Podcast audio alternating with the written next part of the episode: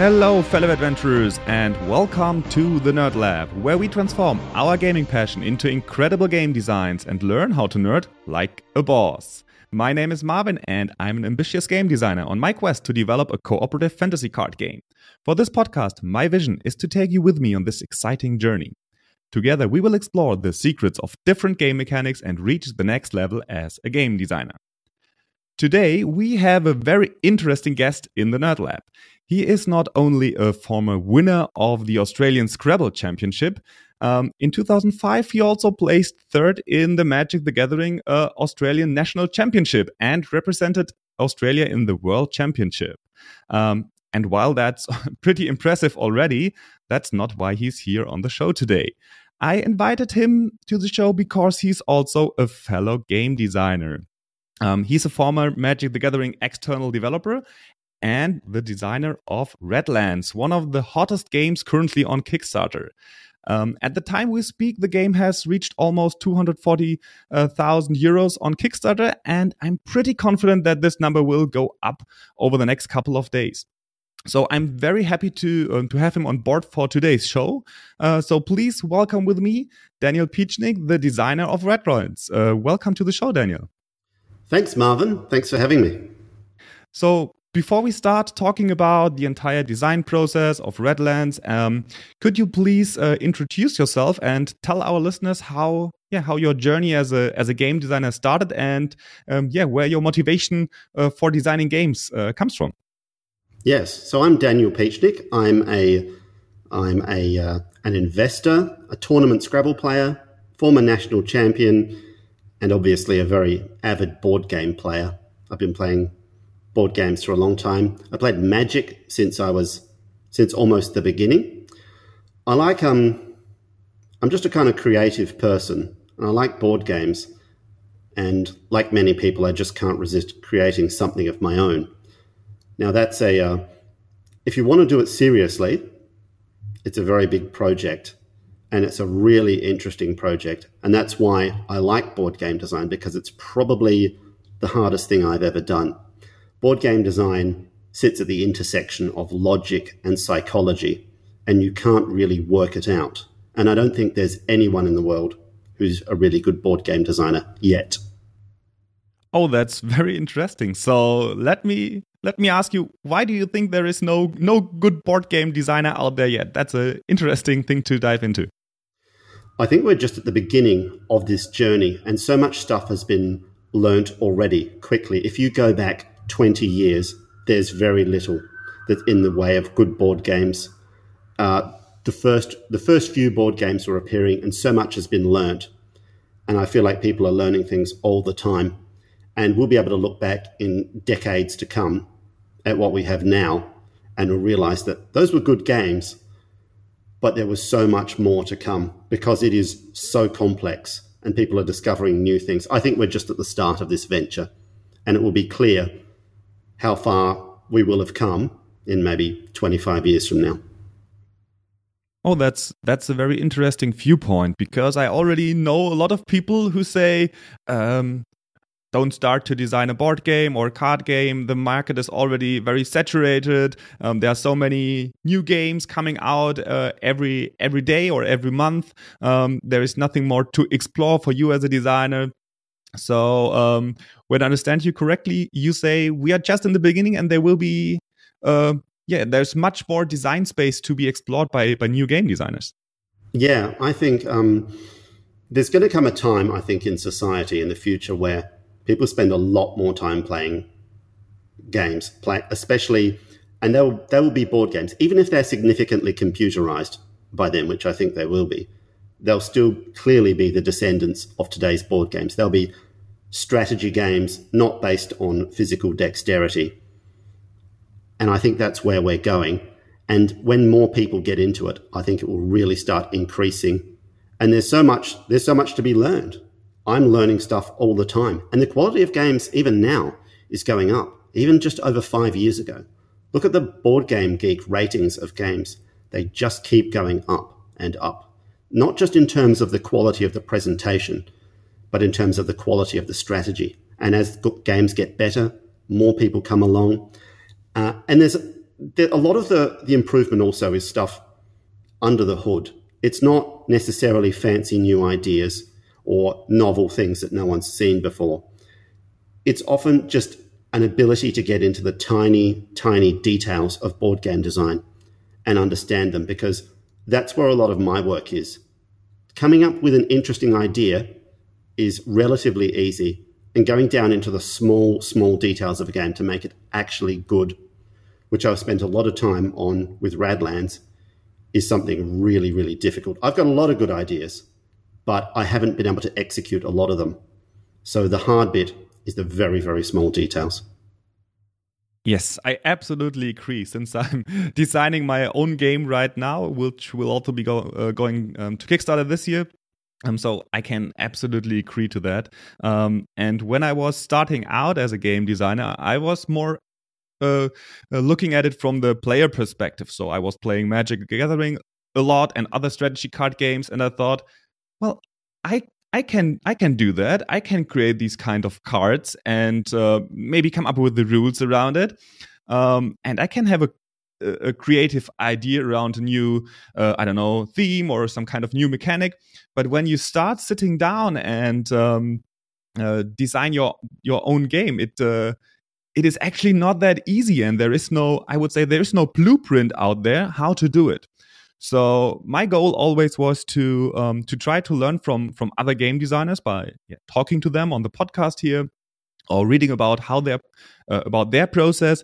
But I have to agree that I have not seen some kind of uh, of blueprint. So the the game design process is in my eyes it is not it is not solved. It's it's highly um, highly um, individual um, depending on your game. So you everyone has to go through that uh, through the journey, um, him or herself, from my perspective. Yes, you're definitely right. It is a long journey, and you can't see that it's a journey at the start. Many people I see are designing their first board game, and I can look at them as I looked back on my earlier design.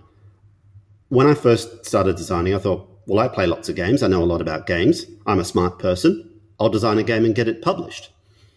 And it's not that I was wrong about the things I was doing and the choices I was making in my games. It was more an error of omission. There was just so much stuff I didn't know about. And that's the thing that was missing from my game. So when I look at other people's games, you can see that they're at an earlier stage. They many people just haven't got the the idea of reducing complexity or that game design is a constant trade-off between gameplay depth and complexity. There are so many errors that I made early on, and now that I look back at my earlier games, I can see that they really weren't publishable and that I really wasn't that good. But these are not things that someone can really tell you because if they tell you that something has been left out or that there's an omission, you can't see it and you just imagine. Like I've always imagined that my games were publishable. And earlier on, they weren't publishable. And if I want to get them published now, I'm going to have to go back and do a lot of work on them. So it really is a journey. And you don't know how good you are as a game designer. Everyone thinks they're good, including me when I wasn't good. The only way you can really find out is by getting published. And that's why I always said, look, unless I have a published game, I don't know how good I am. I think I'm good. But all these other people, they think they're good too, but I can see that there are problems with their games, and everyone thinks their game is going to get published. And it's a hard lesson to learn that, and it's a lesson that will be told to you by publishers. You'll think your game is fantastic, you'll surround yourself with people who you think like it, and then you go to a publisher and they go, no. And you won't work it out, but you will begin to suspect that there's something wrong with your game. And then you go off and make other games, and eventually you will learn and you become a good enough designer that a publisher wants to publish your game. And until you have a published game, you really don't know how good of a designer you are. And even then, there's a big difference between a publishable game and a really good game. So I'm waiting to see how Radlands does because I genuinely don't know how good a designer I am. I can see I can see my flaws better than I used to be able to. But that's the way it goes and it's a, it's there's a lot of hard lessons in there for people to learn because As you know, only a very, very small fraction of games get published. But everyone assumes that their game is going to be the one to get published. And it's hard to compare yourself to someone else. People don't like that. The best way is to think not, not if you were competing against a really good designer, but imagine you are competing, you've got your first game and you want to get it published. Imagine you're not competing against someone else, but you're competing against yourself from the future. And yourself from the future has made 20 different games to some stage, and that person's competing against you. Isn't that person just going to, to wallop you and easily get their game published over yours? Because that's the way it works. It's not people's first games that in general are getting published. My game is my 17th game. It took me that long to make a game that was worth getting published. My previous games, all kinds of good ideas, they just weren't good enough to get published. And so until you have that published game, you you haven't completed this first step of the journey. Oh, there's uh, so much wisdom in what you said, and um, there are many many aspects of uh, what you just said that I, that I want to dive deeper into. Um, but let me start with the first one. So um, you mentioned that you have created, let's say, 16, 16 games before you came up with Radlands. So um, that's that's quite a lot of games, um, and I could totally see people getting frustrated um, in that process because the games were probably not that fun that they that they expected or they uh, published that publishers uh, maybe that no i don't uh, I, I, cannot publish that because of uh, abc um, so what kept up your motivation to to move forward in that period while you created your first 16 games that um, as yourself said were not publishable? So i tend to take projects pretty seriously any kind of project. Um, the kind of success curve of anything you do is an exponential upward curve. And for the first year or two, or maybe three, you'll achieve nothing. You'll just learn. This could be a business, it could be, uh, could be writing books. But after that, you'll start to get into a significant upward curve. And I know this from previous projects. Some people just flip from one project to the next. But if you can force yourself and find ways to make yourself stick with things, then you can be successful because nothing is successful at first because you're competing with all the other people with experience as well. And this is what's so important about designing board games. Many of my earlier board games, they they failed for reasons I couldn't understand. They weren't fun. There was something wrong with them. And if you design only a small number of board games, you will run into these pitfalls. I can see some of the pitfalls now that I ran into because I look back and I think, oh, that that mistake I, I had no idea that mistake existed back then. And on the few games that dodged the pitfalls, it's not because I understood where the pitfalls were. I just got lucky. And when I look back now, I can see, okay, that's why that game was good. But at the start, I couldn't. And the earlier games that you get published and that you design, you're going to have to be lucky because many of them will fall into pitfalls you just don't understand and you will understand later which is why it's extremely important to design lots and lots of games because that's what it takes. And do you have some kind of advice for for newer and aspiring game designers um, how they can identify those those pitfalls? Because it's it's very hard to see them yourself when you when you are um, hyped and in the game design process and you think your game is fun. So how can you, as a probably a newer game designer identify that parts of your game aren't fun and um, yeah how do you do that? I find that i found that i couldn't. I would play the game and it wasn't fun. It was i play other people's games other people's prototypes and i say that's not fun. These days i can probably identify what it is. But earlier on i just couldn't. It's like my game's sensible. I've made logical decisions. It's um, it should be fun, but it's not. And that's what you tend to get. You tend to get an end result, and you can't really peer back into the machine and understand why it wasn't fun. So you just have to make more games. And I think it's really important that you gain this skill, which is why it's important to play a lot of other people's games. And every time you play a game, you need to start picking it apart and thinking, why wasn't that game fun? Because that's not something anyone can teach you but every time you play someone's prototype or even a published game, you should be thinking about it and trying to deconstruct it because you can't pick apart game design because it's too complex. But you can start putting together your own general rules and you can come to your own understanding of board game design. That's very, very interesting. So um, maybe I think it makes sense to um, to talk a little bit about uh, Radlands. So um, because if if we reference your game design process and stuff like that, we will probably to some degree um, talk about the things you decided for Radlands as well. So why why don't you um, introduce Radlands and explain the the listeners what the game is actually about and um, what kind of mechanics are in the game and stuff like that?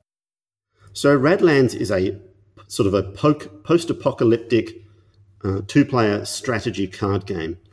You have three camps uh, which you're trying to defend and which give you various abilities. And in front of those, you put people.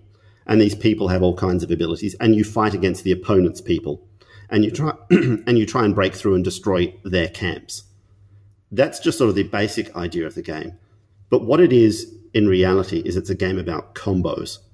It's not like a game like Magic the Gathering, which is more of a game about numbers, where it's about creature size and knocking the opponent down from 20 life to zero life. This is a game about the, the people in the game are actually all have exactly the same level of health, if you want to call it. They're either upright, which means they're healthy, or they're sideways, which means they're damaged. This is not a game about numbers. This is a game about every piece in this game is a combo piece, and it's just given to you, and you can see what you want to do with it. There's the Unlike, say, a game of Magic, where you play lands each turn and they just pay for your other stuff, the camps in Radlands, you choose three camps at the start of the game out of six. And these provide an ongoing ability, each of them. They provide an ability you can use anytime you like. And these will really shape how the game plays out. Some will be aggressive and some will be defensive, but they'll have form combinations with each other. And this is the thing a single camp, you'll play it many times, but you'll play it with different combinations of other camps, which makes every game really different. And the, the people in the game, like um, you take something. So the most common ability is just damage. It's just to turn one of the other opponent's cards sideways. Now you can only hit their people at the front, so you've got to decide which are your important people, and which are your unimportant people, and which of your camps are important that you want to put people in front of them. So take something like um, rescue team, for instance. Rescue team is a person, but it can return one of your other people to your hand each turn. You could return someone who's injured to your hand and then play them again. Now, every card in the game, you can also discard it for a junk ability, which is like a free icon in the corner of the card. You can pick something up off the table and then throw it away as that. You can, I mean, you can pick the uh, the rescue team themselves up. The opponent could have played an event that's about to blow away all your stuff, or you could have. And you can use the rescue team to pick your people up and save them. Rescue team is just sort of one of many combo pieces that this game has. I mean, if I had two decks of magic, that would be interesting. That would keep me interested for a while. But the idea of this game is that there are so many combos in there in a small box that the games are just never the same. Even if there weren't three different camps each time that you could use. This box has been designed to have a game in it that you can just play endlessly. That is the objective of this design. It's not a game where you have to keep buying new stuff or there's a million bits. It's just a little box that people will be playing for years because we've been playing it for years and we're still really enjoying it. Yeah, that's very interesting. That goes a bit into the direction of the game that I'm going to publish this year as well. Um, when it comes to being a a box game, having a lot of combinations in there, and playing more or less from from one deck, um, and not having to build your own decks before you start playing, for example.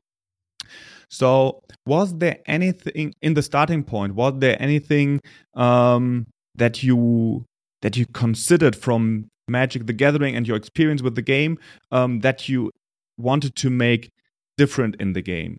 For, for Radlands. So, was there any specific, let's say, flaws in Magic or aspects of Magic that you didn't want to have in Radlands?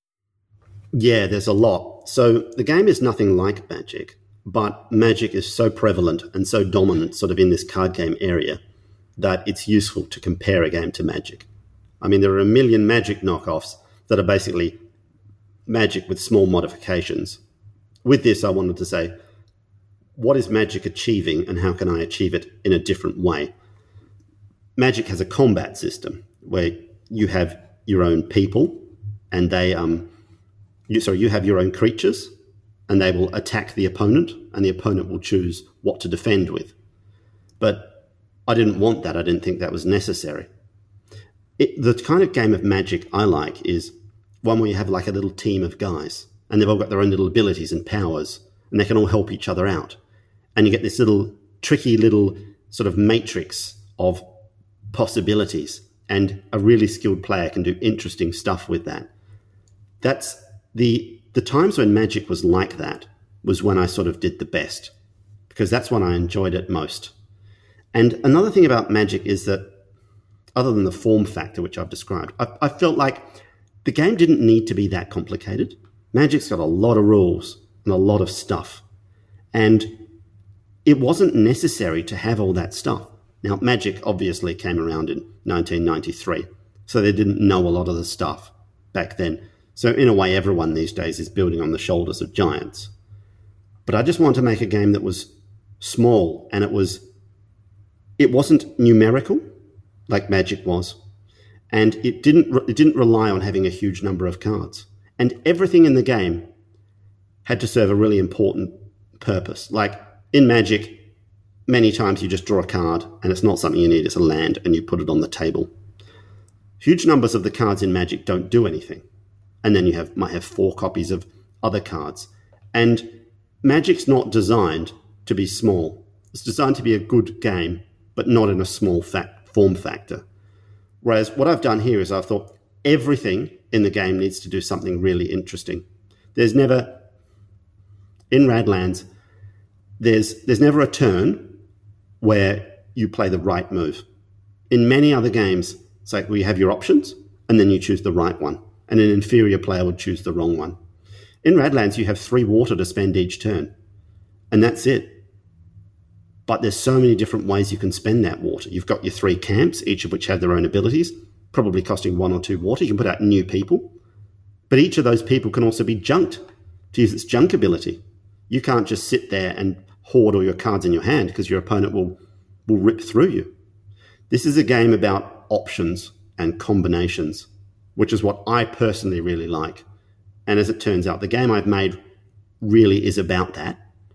And other people who've played it really like it as well because of because of how many options there are. That you, the first turn of the game, we could have a discussion for 10 minutes about what the right move would be. There is never a case in this game where you're out of options. And that means that when people lose, they don't say, well, I, I, I was unlucky because you were just provided so many choices every turn. People just never are even inclined to say, well, I was unlucky because every turn, mean, if you want a new card, you can just pay two water and draw a new one. You don't like your cards, just junk them. Uh, you don't even have to have any cards in your hand. You've got your three camps there. And the events, which I haven't talked about, the events have really powerful effects, but they're delayed. You can't just go, well, I've got this thing that kills everyone on the table. Boom, everything's gone. That, that's less skillful. The events in my game have timers on them. So they will go off at some point in the future. So if someone plays radiation, which is going to damage everyone on the table, what are you going to do about that? That's only got a timer of one. On your turn, you're going to have a one turn before everything gets damaged, and obviously everything that's already damaged gets destroyed, or the people, that is. You can sit, many people would say, well, obviously, I'm just not going to play any new people. But a skilled player knows that you can't just do that because the opponent will just tear through you on their following turn. This is a really aggressive game where things happen fast. The game goes straight to the mid game and stays there as sort of a, a brutal cliffhanger the whole time. And there's never a point where you can just sit there and amass resource and say, well, I've got more stuff than you. I'm probably going to win.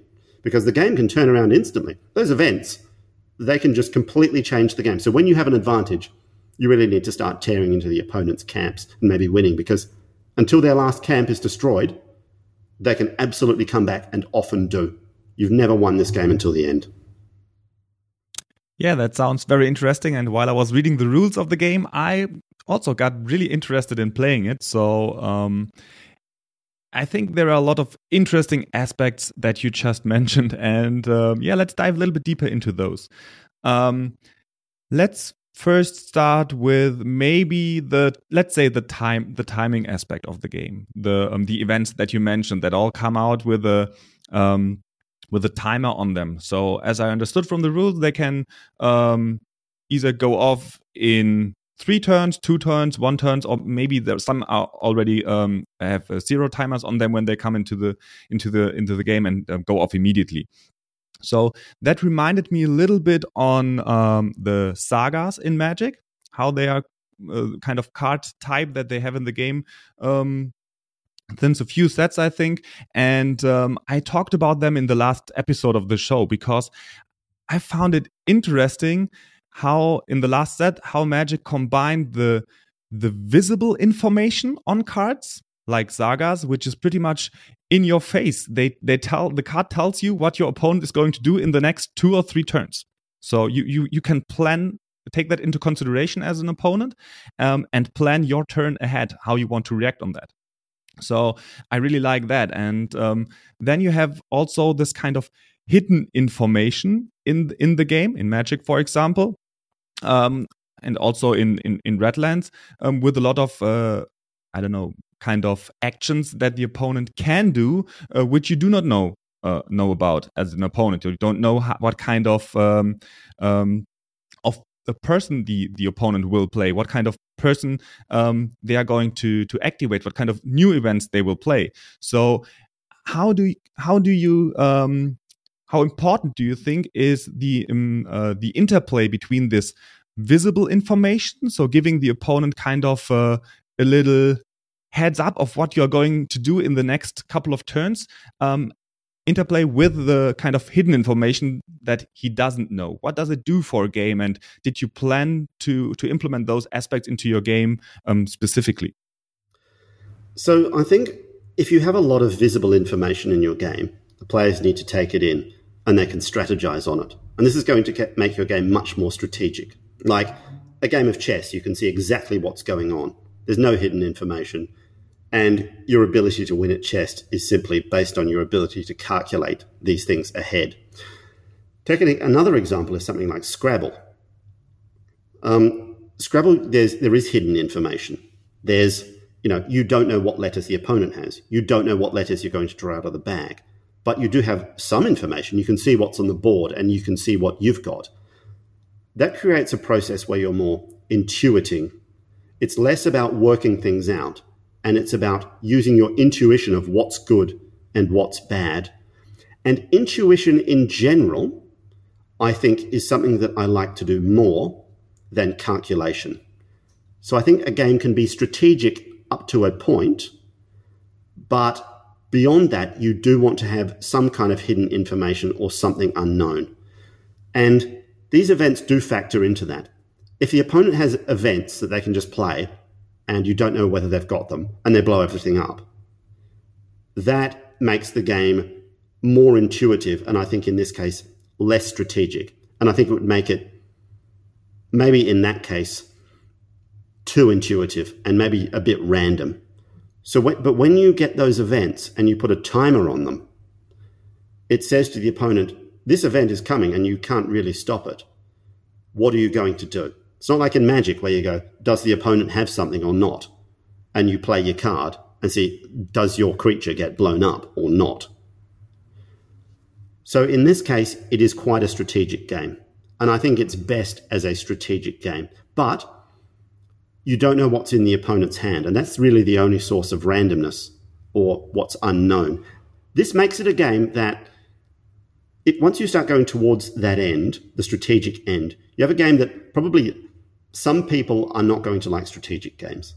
So if you're just someone who likes to um, play around and have a bit of fun and not think too deeply, I'm not sure I can recommend this game to you because there are other fun games. But if you're like someone who has, likes to think a bit not sit there for five minutes mulling over every possibility, but something that gives you options and has, has you have the ability to think for a while, but not too long because there is a bit of unknown. That's what I've tried to do here. Yeah, and um, yeah, it looks really promising. And um, from the complexity level, I would I would say it is uh, something that really speaks to me and probably uh, a lot of my a lot of the people in my audience, as uh, I know that they are also um, the, the the players of uh, yeah card games like Magic the Gathering also. So um, I think you should definitely check Radlands out. And when you go to the to the Kickstarter side, for example, you see that the game is also described as being elegant.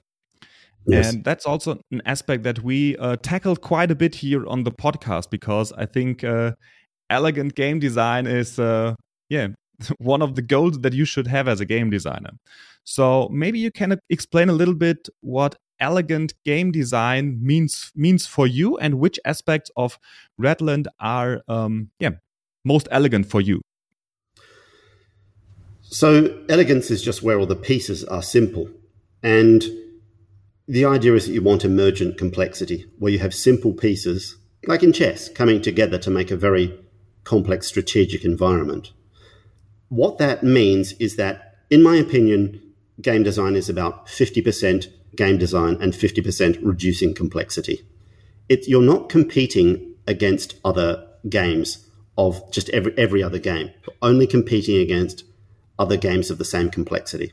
So if you can make like a, a medium light game that still has a lot of replay, has a lot of replayability and a lot of strategy in there, despite appealing to everyone, that's that's a real achievement.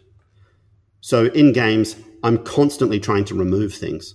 Essentially, you want a core in the game, which is the central concept, and you want to remove as much other stuff as possible. You just want minimal scaffolding around that. Like take Dominion, that you know, a very successful deck building card game.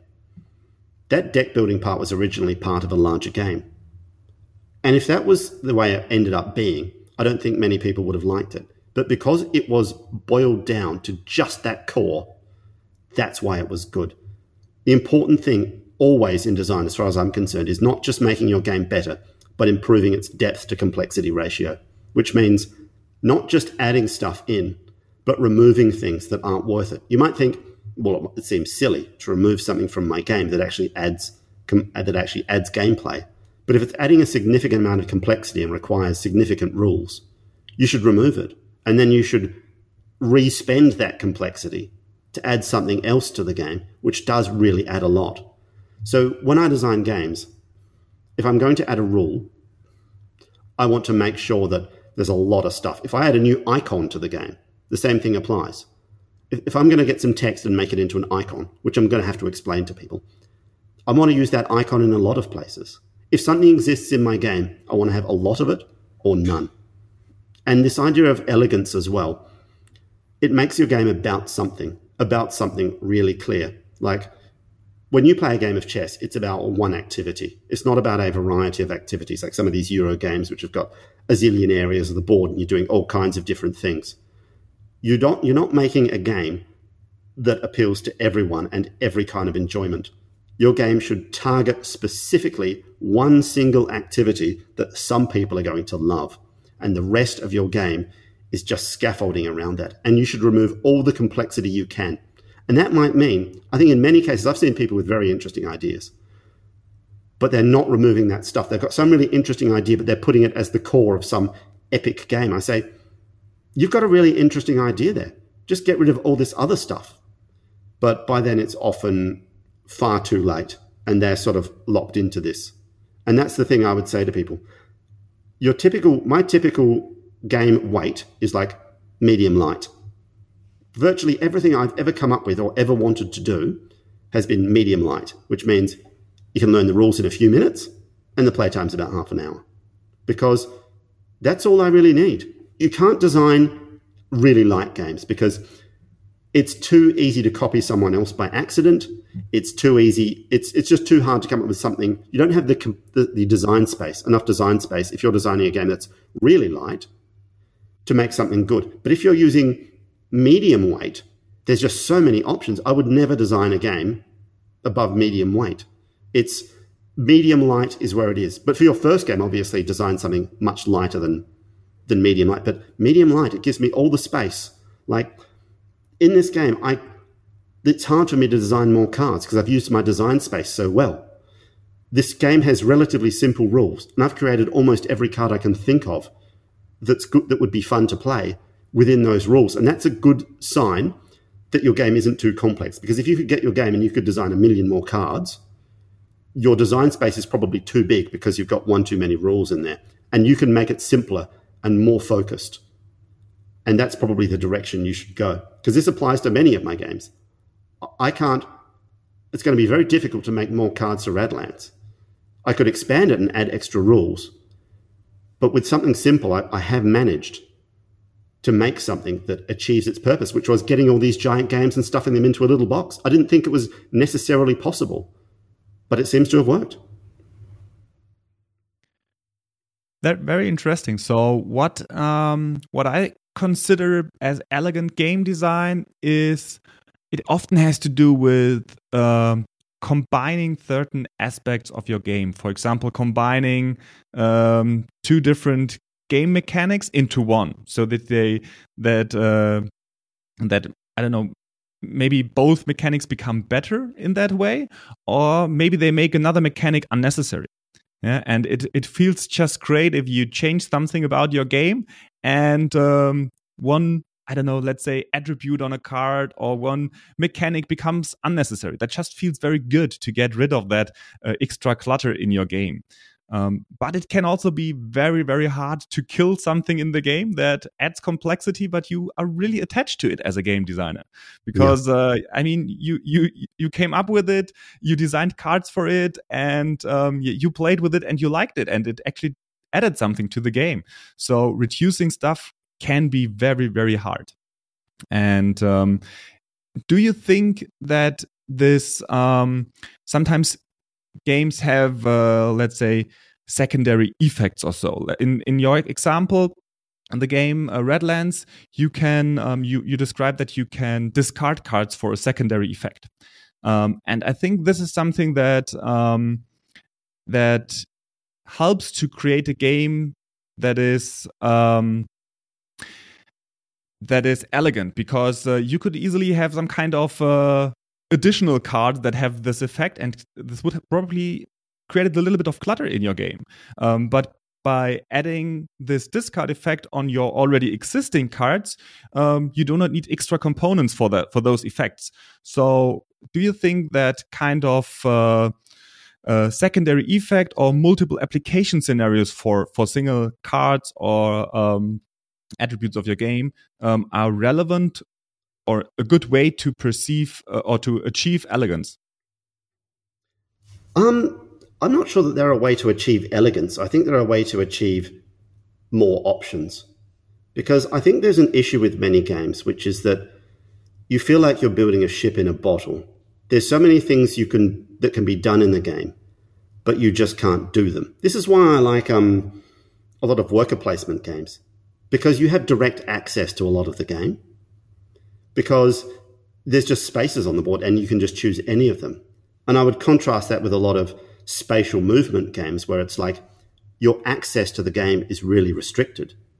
A good example of good access is um, Race for the Galaxy, where you're just using cards. Actually, it's kind of similar to what I'm using with uh, cards have a secondary effect, where you're throwing away cards as a cost to pay for things, pay for other cards. And then when you get resources, you're effectively just getting more cards. You have access to so much of the game. And in many games, you're sitting there with a couple of options. And there's this whole game there, but you can do very little. Choices are really important. And what's important about choices is now I apply this specifically to cards, and this applies to other games as well. Every card you get, you should sometimes want to play it and sometimes not want to play it. If there's anything in your game that you would always do, then it shouldn't be in there. I'll talk about another another game that I did I've, I've been working on. That's one of my things. There was a, a card you could draw which is like uh, free money or something. You draw it and you play it and you get a dollar. The thing is, you get this card and you just play it and you get a dollar. You'll immediately play it, and there's no ways in which you will play it. So I replaced that with another card called Kidney Donation. Now, Kidney Donation, as well as being amusing, it gives you $2, but you lose two health. This is a much, much more interesting card. It's not as good, obviously, as just getting a free dollar, but it means that this is not something you always want to play. You know, you're better off having two health than $2 but it gives you this choice and it's suddenly a much more interesting card. Cards should have context. What you shouldn't draw a card and go, "Oh, that's the correct way to play that card. I'll just do that." Every time you draw a card in a game, it should be you should want to reevaluate it. It should vary based on the state of the game. And the, the evaluation of the card for the player shouldn't be simple. It shouldn't just be like you play this card if you're losing, but you don't play it if you're winning. It also shouldn't be well, if the game's going to go on for a long time, you play it. And if it's not going to go on for a long time, you don't play it.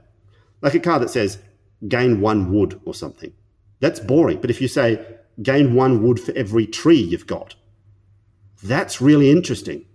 Every card should have a context and it should play differently each time you use it.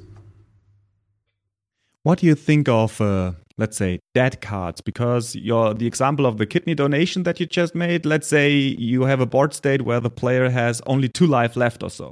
That card mm. would be pretty much unplayable for for that uh, for that player because otherwise he would kill it himself.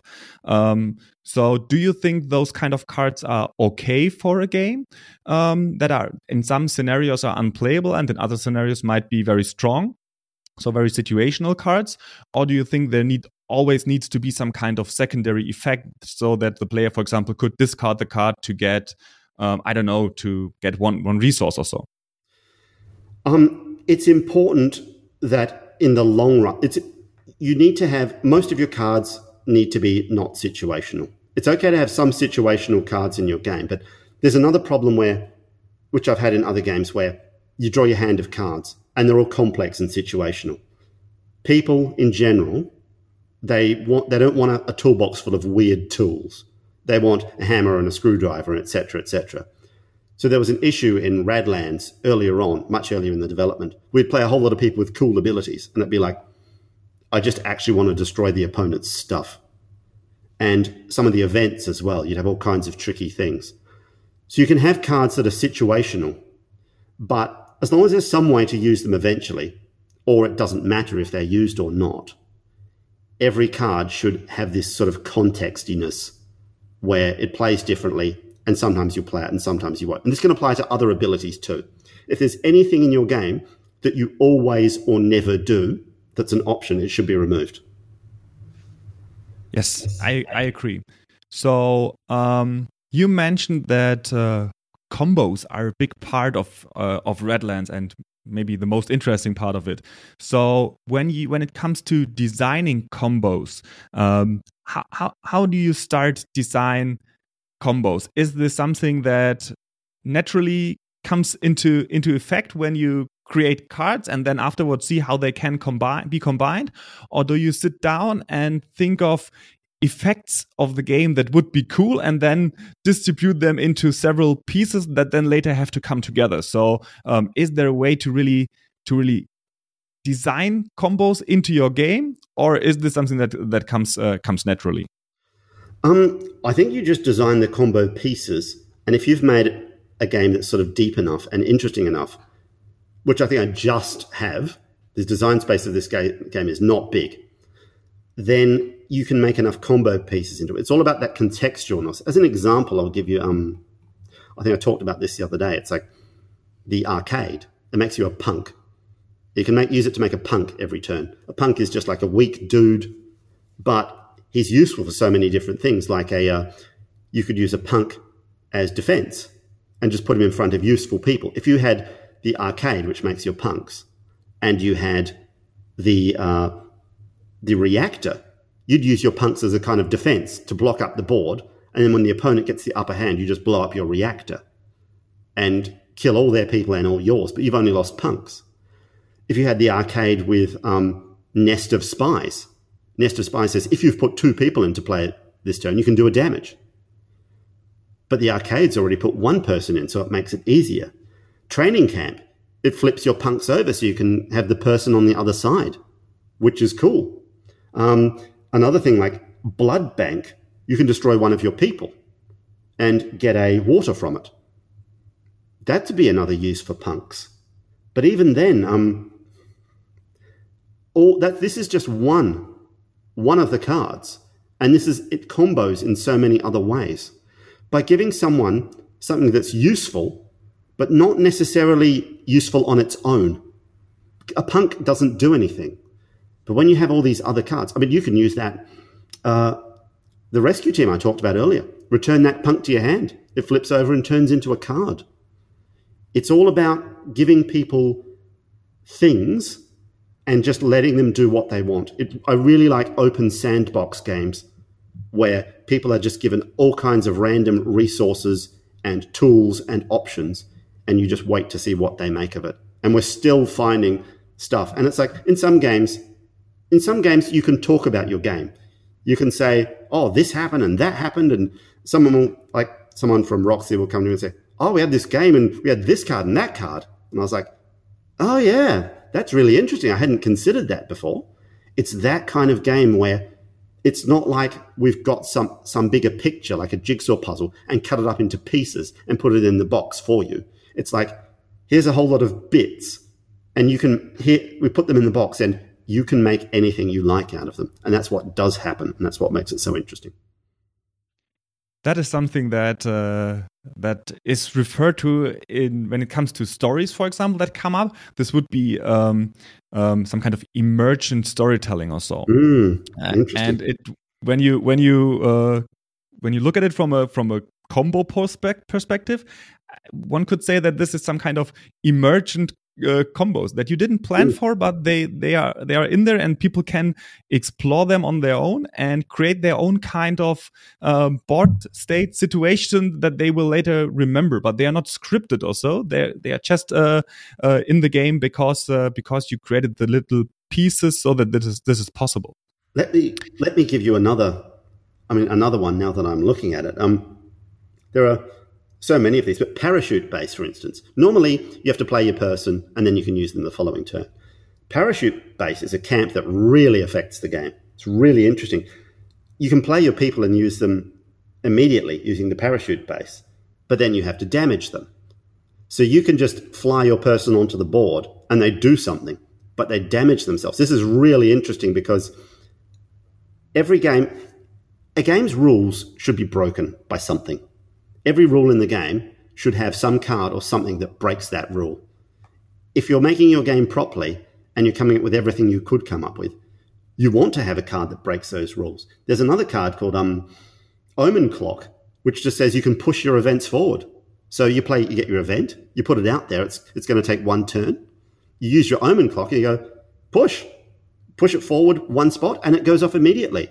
People look at that card and they go, "This isn't this isn't like the other cards. This really changes the game. And that's what you want to do. And so something like parachute base, where you can have your people suddenly fly on to the table but be damaged. Sometimes the effect of that person is so significant that you want to do that. But even then, after that, stick that person in the blood bank. Uh, that counts as one of your people for Nest of Spies. So that blood bank is the one where you could sacrifice people and get water. You could sacrifice your punks but if you had the blood bank with parachute base, you start parachuting your people in using their cool abilities and then they're damaged. And then you stick them in the blood bank to get water out of them. It's just just this giant sort of web of possible combos that can exist in this game. Yeah, that from a player perspective, that sounds super, super interesting. To be honest, eh? so. I think um, you came up with a with a with a great game there. Uh, there's one thing that I that I really um, uh, just realized when you were talking about it, and that is um, again um, with regards to the topic of of elegance. So because you mentioned uh, this example with um, with the punks, and um, they are just uh, the, sim- the the cards in your game. Um, but the backside of the card, so you you use them as some kind of as some kind of token, um, and that's also some kind of secondary use, I would say. That's why I, why I also mentioned that this is mm. for me part of elegant game design because when you use this punk, um, this normal card. I think it's a people card. Um, and put put it on the table as a punk. It's it's it has a it's representing something that could easily have been an, another component, for example. But now, since you have done that, you can reference it and for example, with a card that gives it uh, back to your hand, you now have this very cool effect that it is probably worth building an entire strategy around um, to, to, to take your more or less useless punks or less value cards like the punks um, and create com- some kind of new value, stronger cards by taking them into your hand. And this is only possible because it was designed in an in an elegant way. That's what I what I consider elegance in that. Yes. In that uh, sense. So that you reminded me. There's if you're designing for component minim, minimalism, you should think about all the ways you can use your things. If, are there cards in your game or things in your game? What's on the back of them? It probably shouldn't be nothing. There might be a reason why you don't put anything on the back of your cards. But if there are cards in your game that are on the table and not in your hand, you can use the back of them as an upgraded version. I don't know what game I'm specifically talking about here, but the things in your game, what's on the other side of them? That's a really interesting opportunity to have upgradable stuff. And in my game, I had such limited space, physical space. Like in Magic, when you turn a card sideways, that shows you've used it this turn, and at the start of your turn, you turn them all upright. I didn't have, because I've designed such a small design space, I don't have the luxury of wasting something like that. So being turned sideways is the most important thing in the game. It's a person who's, or card who's turned sideways is damaged. And that's a really important thing. They don't just all undamage at the start of the turn. The, um, the other thing is that so a face down card is a, a punk. It could have a face down card could have been a mystery person like a morph from Magic, but I really just needed a basic dude who just stands there and unfortunately gets, you know, sacrificed or used as cannon fodder. But it's really important for the game because um, in such a small game, I couldn't afford to waste these resources. And the fact that one card is in front of another card, Magic doesn't use the, the relative positions of cards. So you've got your three camps, and in front of that, you've got another three spots where you can put people, and the three spots in front of those. Which camps do you want to protect? Which people protect which other people? You could play the same hand with one person A protecting person B, with person B protecting person A, and it will turn out differently with precisely the same cards, using the putting the same cards on the table and junking the same cards with exactly the same camps. That would be a very different strategic scenario. Yeah, and um, it's the same in in in, in my game uh, because the back of the cards there represent um, life points. So ah, you do not have some kind of uh, of dice or so representing your life, um, or you don't have to note anything. Um, you have three life points, and they are represented by the back of the cards. And when you lose a life, um, that's how you get new cards. Um, you you put it into your hand. So it's also it's not not only that you use it as a kind of a bookkeeping tool. It's also some kind of um, comeback mechanic because you get new resources that you can then use to come back in the game. Um, that's also something that I really like to use those those kind of um, design space that you have because it's not only the design space that you can put on the front of the card mm. you can also as you mentioned you can use the back of the card you can use the position of the card and I, that's something that I experienced. That's something that is also something you need to learn as a game designer. That's not something that comes. That's not the first thing you think about. That's uh, that's something um, you you come up with uh, over time, and that's uh, yeah, that's something that that makes your game typically um, a bit a bit better. Yes.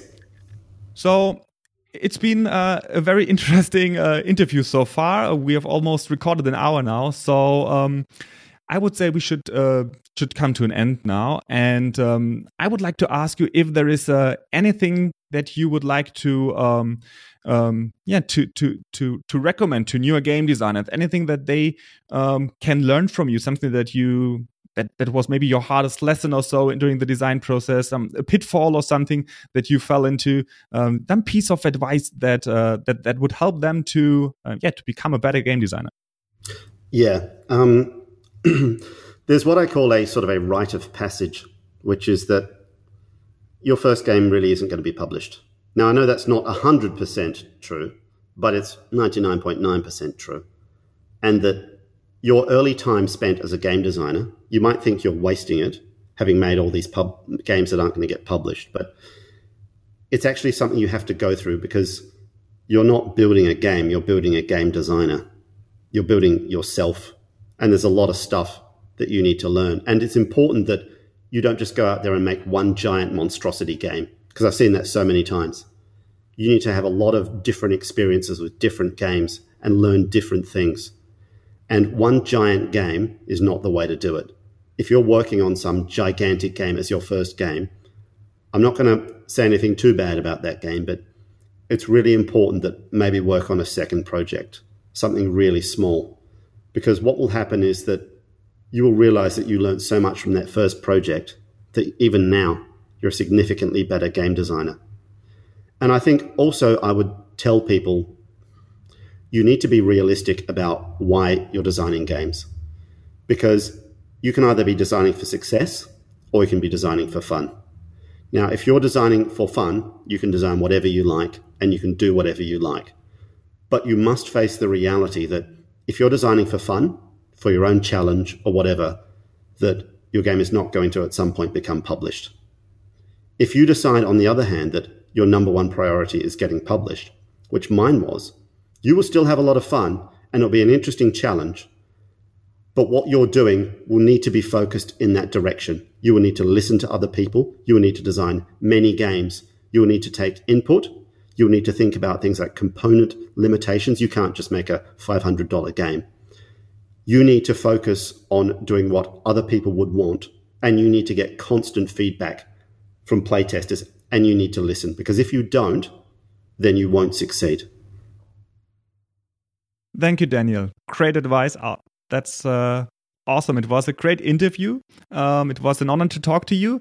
Um, bef before we before we close the session, um, can you maybe tell people how to find Radlands and um, how to support uh, the game on Kickstarter?